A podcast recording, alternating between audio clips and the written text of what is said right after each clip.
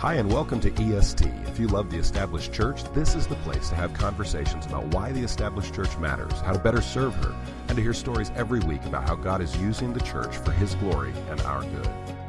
The show is hosted each week by Sam Rainer, the pastor of West Bradenton Baptist Church in Bradenton, Florida, Josh King, the pastor of Sachse's Church in Sachse, Texas, and me, Micah Fries, the pastor of Brainerd Baptist Church in Chattanooga, Tennessee. We're glad you're here. Hey, what's up, everybody, and welcome to episode number 32 of EST, the podcast for the established church. My name is Josh King. I'm joined, as always, with my co host and friends, Sam Rainer and Mike Fries. How you guys doing today? Good, man. Awesome possum. Y'all are great. oh, wait, wait, wait, wait. He's awesome possum. Awesome possum. Sam is like, Sam, how old are you? I'm 37. Sam is a 37 year old dude who's like 30 years older than he actually is at times. I honestly my think wa- we're all that way, though. I, I have no idea what that means, but my wife says it all the time. Does she my really? wife Erin. It's probably Yeah, more. she's always like, "Oh, awesome possum." it's probably That's hilarious. More. I don't know how to say it, but just it's probably cute coming from a wife than it does, you know, coming from somebody like. Yes. I'm gonna start using it though. Awesome, awesome. hey guys, um, as always, I know you guys are thankful, especially you, Micah. But um, this show is brought to you by Southeastern Baptist Theological Seminary, and Ooh, yeah. yeah, the mission at Southeastern Seminary is to glorify the Lord Jesus Christ by equipping students to serve the church and fulfill the Great Commission. The school is located in Wake Forest, North Carolina, and offers more than 40 different degree programs ranging from the Associate of Divinity to the Doctor of Philosophy. With more than 3,400 students enrolled, Southeastern trains future and current ministry leaders to lead effectively, study the Word diligently, and preach the gospel unashamedly. Learn more about Southeastern by visiting www.sebts.edu and come check out their campus to see how you can join the Southeastern family and learn how you can go to reach your community, your nation, and your world. Where are you going? Southeastern will help you get there. Great sponsors, great seminary. Love having them on board. I was Um, just on the campus uh, four days ago. It's beautiful, no? It's gorgeous, man. The magnolias all over the place. In fact, I was having lunch with Sam, your brother, like six days ago. Mm, Oh, nice. yeah, we had a good time. Today's topic is one that will be particularly relevant if you're listening live, if you're listening as soon as we post these things, if you're listening next Tuesday. Um, episode 32 is all about networks, conventions, association, denominations.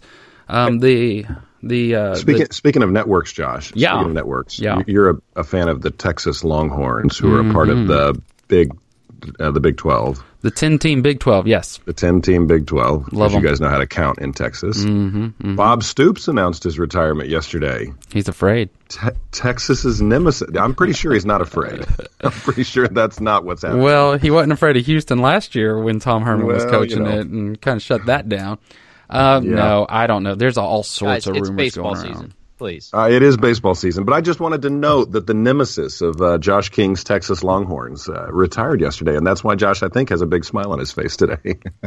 out of respect for all of those lovely Sooner fans, I'm going to keep my opinions to myself. But man, yesterday you know was why Bob Stoops is a great day. coach, right? You know why he's a great coach? Because he wins. Because he came to Oklahoma from the Florida Gators, where he won a national championship as our defensive coordinator. Anyway, all right, we can Mm. One of the rumors is that there's going to be an opening of the Florida coach next year, and that's Yes, actually what he's, gonna leveraging for. I saw that. That's ridiculous. That's not happening. But anyway, we I can go on. who We'll would talk leave. Oklahoma to go to Florida? That's crazy. Um, I'm totally joking. So we're talking about networks, convention associations. So one of the largest, uh, I guess, evangelical or Protestant denominations will be meeting next week, the Southern Baptist Convention in Phoenix, Arizona, and it kind of brings up the topic of denominations, associations. We're assuming that nearly every one of our listeners, regardless of their denomination, is part of something that they call a network or a convention or association or whatever you might call it. And I guess the main question here, I've got two of them for you guys, and I'm going to let you guys kind of run with this. But what role do those sort of communities play in the life of the church? What role do those sort of communities play in the life of the pastor? And then maybe, and I think there's some thoughts on this, is there a future for these sort of things? Or you know, are we going to look up in 20 years and we're going to have things like United Methodist or the Southern Baptist or or Acts 29? Are we going to have such a beast in the future? And if so, does it look like it looks today? So to start off with this, let's just let's just you know hit it with the church. Sam, what do you think the role of a network denomination association plays in the life of the local church for the regular church member attender? Well, I've got a lot of opinions on this, and I'm glad to share them. Um, I have some very specific opinions. You know, when I think of a when I think of a association, so let's talk local network because that's a little different animal than say a national network or national denomination. I'm just going to speak to the local association, the local network. Mm-hmm. Um, we're we're a part of. My church is a part of a couple of those. One's more formal through the denomination. The other's more informal we, it's not like it's its own entity or anything. It's not like it's its own 501c3. It's just it's just a network that we have. What I love about the local network and what I love about the local associations, whatever you call them, is that they are very much geared to target and to help solve specific community problems. Mm. So we have a terrible heroin problem here. I mean, we're, we're one of the worst spots in the nation. My church is right in the middle of a neighborhood that's one of the worst in the nation. Um, it's just awful. I mean, it's just we got 20 drug deals going on in our parking lot. So um, every day. I mean, it's just, it's just part of what goes on here. And the local churches have kind of banded together to to some have banded together to help solve this problem. But it produces other problems like a foster care crisis. I mean, we're one of the worst spots in the nation for for foster care, for human trafficking, for um, you know, for abortion. And so we're we're partnering with local churches to target those community specific problems. You know, to our listeners, they may be in a community you may have a completely different problem, but it's mm-hmm. geared toward your specific location. I think local networks, local associations are are perfect to to solve problems like that. Where a national entity is just going to be completely clueless about how to handle that. Mm. So I, that's where I see a lot of value in them. Um, there's other there's other things that are valuable about them, but I'll I'll let Micah I'll let Micah speak to that. Micah, for the church, like the local member, what do those things do for them? Yeah, well, I, I think first there's um, you know everything is theological. Everything on the planet is theological. Even Josh, your opinion about sports teams is at some mm. root level theological. So my uh, depravity. Your, depravity. your, depravity. certainly shows in your selection of teams, but nonetheless, um, so that leaves the question what's the theological implication of partnership with a network, association, national denomination, any of those sort of things? And I would argue that there's a preponderance of evidence across the New Testament that supports this, but particularly the book of Philippians mm-hmm. lends itself toward this. So I know that uh, many commentators, I think I've said this on the podcast before, many commentators say that the book of Philippians is about uh, joy. I think that's a secondary theme in the book of Philippians, and I'm, you know, I realize I'm going against a lot of folks, but I, I think the dominant point of the book of Philippians is partnership for the advance of the gospel, and joy comes out of that. So I think the New Testament is Im- imperative would be Christians and churches partnering with other Christians and churches to advance the gospel and see the kingdom of God made made visible, made known in their community all the way around the world. And uh, out of that, there are a number of things that come out of, uh, of us committing to being on mission in partnership, partnership with others. One of those things is joy. And so I tell our people all the time first of all, mission is the culmination of discipleship. You can't call yourself a, a disciple who's maturing unless you're you know uh, engaging in ministry and on mission. And um, God designed mission and ministry, and particularly mission ministry, and partner with others, when partnership with others, to be a source of both His power and and His joy. So a lot of Christians say, "Well, I don't experience the power of God at work in my life, and I don't seem to have persistent, abiding joy in my life." And I think both of those things are related to our partnering together with other believers on mission. So my theological answer to that is, what's it do for the average person in your church? It helps them to live robust Christian lives the way God designed it to to be. Mm-hmm through the through the what the networking or the ministries of the local association? Well, I would say here's the thing: local networks, state networks, national networks, or international networks. We're all involved in some or all of those things sure. at some level. They're just mechanisms to facilitate biblical partnership for the advance of the mission, for the advance of the gospel, and the the um, you know the the visible demonstration of the kingdom of God. Mm. So I think sometimes we we judge, and we need to. We need to judge partnerships based on their effectiveness. How good are they at accomplishing their tasks? But we also need to remember there's a theological component to these partnerships, that we do these things because God designed Christian life to be lived out in partnership with other believers and mm-hmm. other churches. Do y'all ever? So, f- oh, go ahead. Go, go ahead. Sorry. No, no, no. Go ahead. Do y'all ever feel a pressure to be a part of a local collective that is sort of cross denominational lines, almost for yeah. just the purpose of just kind of hanging out? Yeah. How do you feel about? Yeah, but I would, I wouldn't, I wouldn't call it pressure. I welcome those things. you know, I, I, I want to meet all the area pastors, whether I agree with them or not. And you know, if you're talking just fellowship, even with you know maybe a denomination or a church that I would question some you know theological tenets that they may have, mm-hmm. I, I, still want to have a good relationship and I still want to be friendly with them. So.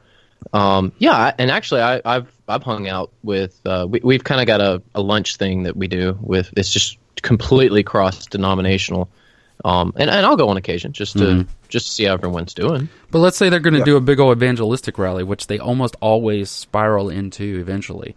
Are you cool with that? How does an evangelistic what? rally? Not not here in Florida, man. I mean, we're not we're not. That's not something that's. I mean, I, I, mean, I hate to call out a denomination, but the Episcopals down the road, they're not they're not really. They're not doing evangelistic rallies, but um, so y'all just get together for lunch. Uh, it's it, yeah. I mean that that's pretty much it with with, uh, with most of the stuff. But we we've we've done you know we've done a few things together, mm-hmm. but it's pretty much fellowship. Hmm. But if if if they were like, hey, we're going to do this, mm-hmm. uh, whatever it is, yeah, I would have some theological questions. I would have some doctrinal questions. I would yeah. I'd want to know like, okay, what is the gospel to you? Right. Um, but and and that's important. That's very important. Mm-hmm. But I haven't encountered that problem yet. And okay. and if and if it was a case where there it's all social gospel and right, you know, it's not really a proclamation, I probably wouldn't lead my church to be a part of that particular event. Hmm. Well, okay, so let's ask it. Let's ask it on this level. When we're talking about the local level, do you find any benefit? Uh, I've, so I've gone to these things regularly, either across denominational lines or within my own association and denomination, and a lot of times I feel that they're stale, at least within our environment. They're stale. They're not really something that really um, benefits me or the other people that are there, at least from my perspective. So what I've started doing is just kind of um, throwing it out there. Hey, any local pastors want to go for coffee? I'm going to coffee on this time, and I switch it all up. And there's a bunch of different people who normally wouldn't go to the other kind of formalized thing, and and we see some benefit out of that. Do you see any benefit out of sort of um, decentralized networks that are less organized and more just about sort of uh, affinity or coming together over personalities? Here's what I would say. Yeah. Decentralized networks are almost always new networks. You know why? Because decentral, de- decentralized networks that last become organized, centralized yeah. networks at Very some true. level. Very true. That's right? what I so, say about these people that are so worried about not eating at chain restaurants. I'm always like, you know what a chain restaurant is? That's a rest. That's a local restaurant that more than just that neighborhood liked. So yeah, exactly. That's a restaurant that other people are happy other with. People. I mean, this is it's the reality. It's it's like these you know networks, and mm-hmm. and I, I, mean, all all of us are part of a denominational tradition that's old and established, and and at least I know I, know I have also then joined. Um, networks that tend to be newer. But I kind of laugh sometimes at networks that like proudly sort of declare we're not a denomination, we're just a loose network of Mm-hmm. until you know 10 years later when you function just like a denomination. And you don't have to call yourself that but you are that. You, mm-hmm. you know what i mean? So um, i mean look I, am not picking i'm just saying that there are certain characteristics that become true of any lasting connection connecting group connected group of people. Mm. and for them to last generally there's some level of organization. And decentralization is fantastic. In fact we're watching large established denominations try and decentralize right now. And that's a good thing the issue is not centralization, decentralization. The issue is do we facilitate gospel partnership? Are we effective in helping advance the aims of our partnership? And are we using the most effective means possible to get at those aims? And health requires a tension between certain necessary levels of organization and um, overburdening an or- organization with excessive organization to the degree that it mutes or um, blunts their effectiveness. So, would it be fair to say that on the local level, the benefit is that sort of camaraderie or that community for the pastor? On the greater level, the bigger level, the benefit is the mission? No, I, I wouldn't say it like that. I wouldn't either.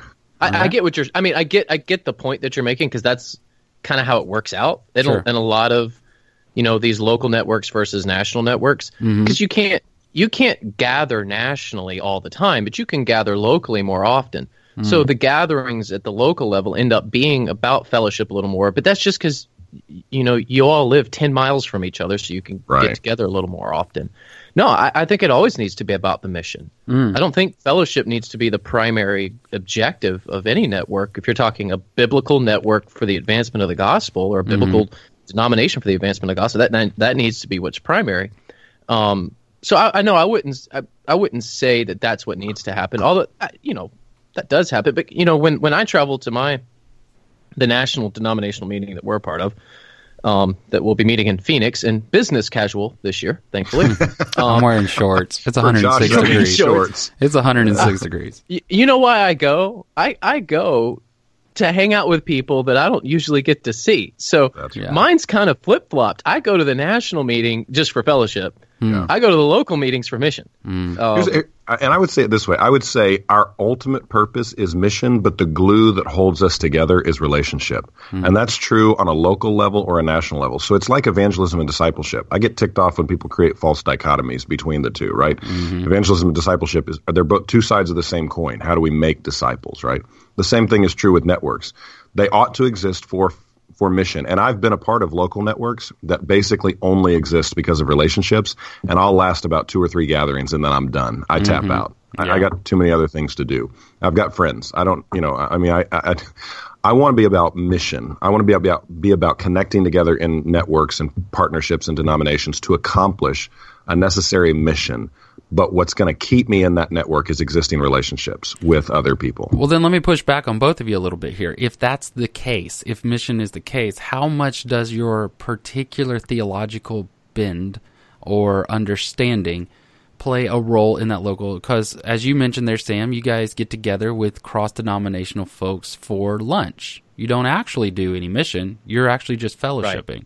So, well, um, somebody else pays for it, so I mean that makes it a little easier. That's missional. That's awesome. So the uh, so so I mean I get what y'all are saying, but in reality, as you guys say, it eventually gets that way anyways. Well, it almost seems like fellowship is the only way you're going to be able to hang out with people across denomination because if you're actually doing mission, gospel centered mission, which is going to eventually end up in discipleships and local churches, it's kind of going to matter to me which denomination that church is a part of and which one we're planting it in. It matters a little bit, right?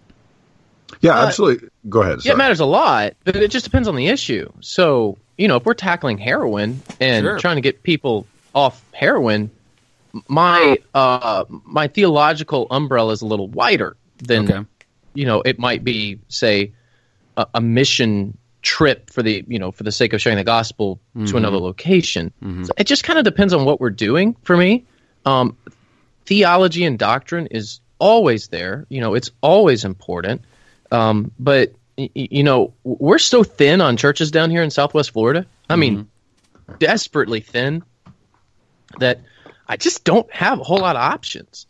I mean, we're a Baptist church. We got like 20 Baptist churches in my association, and we got we got four or five associations around us that are about to die. Wow. Uh, li- literally, they're just banding. So you know, we're and churches are closing their doors. So I just don't have a whole lot of options down here. I mean, I, I just got to work with who's here. So that's part of my problem too. Yeah, I would say um, this goes back to you know theological triage that Al Mohler, Dr. Al Mohler, had kind of put together a few years ago that a lot of people have learned to sort of enjoy and, and use as sort of a standard. But I would say theological triage is important in terms of partnerships. There are folks that I'm going to you know partner with for certain things that it truthfully in terms of theology it really doesn't matter that much. I mean, I, I partner with people who aren't a part of the same uh, not only the same portion of you know Christianity that I'm from, the Protestant evangelical tradition. You know, we'll partner with mainline Christians outside of that, depending on the the effort or the task, and we'll partner with people who are outside the historic Christian faith uh, at all. I mean, Mormons, Muslims. I mean, if, if we're advocating, for instance, for life, you know, we're trying to stand up for a culture of life in our city. Mm-hmm. You know, I think the I think Francis Schaeffer, others have called this co-belligerency, right? So we're going to be co-belligerents together to advocate for that position. And I love that so, term. I do too. I think it's a lot of fun. I think it's a lot of fun, co-belligerency. Um, but We're I'm not going to but I'm not going to plant churches together with those folks, mm. and we can't because you know it's it's it's. I'm a Baptist. I've got good, good, good friends who are Presbyterians. I'm not going to plant churches with Presbyterians, as Ed Stetzer likes to say, because at some point in time somebody's got to be baptized, and we're all going to disagree over how we're going to do that. You know, do we need a bowl or do we need a big bucket to make mm-hmm. this happen? And uh, and and you know, I'm not trying to mock either Baptist or Presbyterians. I'm just saying there are differences, and so. Right. You know, theological triage is going to dictate the level of the partnership depending on the purpose or the aim. But ultimately, I think the interchange between mission and relationship is almost both non negotiable and inseparable. I'm really curious to hear both of your opinions on the future of, you know, these major denominations, these huge collectives of churches. But before we do, I want to share with our listeners that EST is sponsored by Pastor Talk, which is a um, sort of a, a blog or, or a podcast of Lifeway. Join host Marty Duran as he interviews pastors, professors, authors, and other ministry practitioners. Pastor Talk gives you the tools and encouragement to shepherd your flock well. You can subscribe to Pastor Talk in iTunes or your favorite podcatcher or listen at lifewaypastors.com. Another way, another um, instance of sort of the new idea of networking because this is really kind of my um, my proposition. What I'm finding very interesting, and maybe it's always been. I don't know. I I grew up in an independent fundamental Baptist church, so we were very much anti. Um, I don't know, fellowship or cooperation or association or, or just everybody else. So that's just kind of the way we were. But um, what I'm seeing here more so is stronger and stronger is the local large church, and it doesn't necessarily have to be a big church, but regionally, there are these networks or identities that are identifying around larger churches that have begun to pour into the local community. So here in Dallas, one very good example of this is Prestonwood. Prestonwood has these Prestonwood network dinners. We all get together. They pay for it. It's fajitas. It's great. And there Glory. are hundreds of pastors at this thing across denominationals um, well, more so across denominational politics. Denominationals, Sam. Denominationals is that like millennials? Is that a generation? I'm just mm-hmm. curious where that fits. I've in. got some great um, Dr. Moore quotes on millennials. I've been waiting to bring up with you guys. they were good. They I were pretty good. so I'm, I'm, among the denominationals. Yes. yes the denominationals. That's, that's, all three of us. that's, that, that's that's older than millennials. So um, that's the guys that are refusing least. to wear business casual next week. no, that's at least those who are 30 35 and act like they're 65. So, yeah, uh, you know, yeah, they're going to have that. They're going to have that, that nice analog watch and that suit and tie. I, I and by the way, don't, don't, don't, I like the, the manual wind old watches. Don't knock that. don't knock it.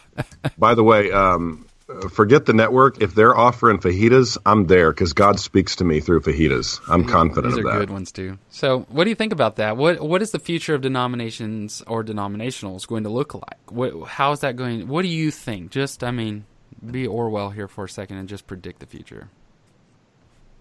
I, I don't think I don't think a lot of the systems that we have in place now will survive. I, I think you're you're going to have denominations. I I think the doom and gloom, you know, uh, people that, that say that all these denominations are going to die are, are probably wrong. I mean, they're, they're way too big to die off completely in the next 30, 40, 50 years. I mean, it's not in my lifetime are you going to see my denomination like go away. It's just too big. There's just too much involved. But I, I don't think that the archaic systems that we have in place to make denominations work will survive. Mm-hmm. And and I think in order for the for denominations to thrive, you're gonna have to you're gonna have to radically change a lot of the systems that are in place. It doesn't change the mission, you know, it doesn't change what's happening on the field. It's just how we facilitate that is it's uh well, it's a, it's a it's a 1925 Ford in in the case of our denomination. Mm-hmm. We're we're putting putting around in it. Uh, Micah, what do you think? yeah, well, I mean, I think the future of denominations is healthy and robust mm-hmm. in this sense. we will always have formalized partnerships. And they may not call themselves denominations. We have denominations now that call themselves networks, so that's fine.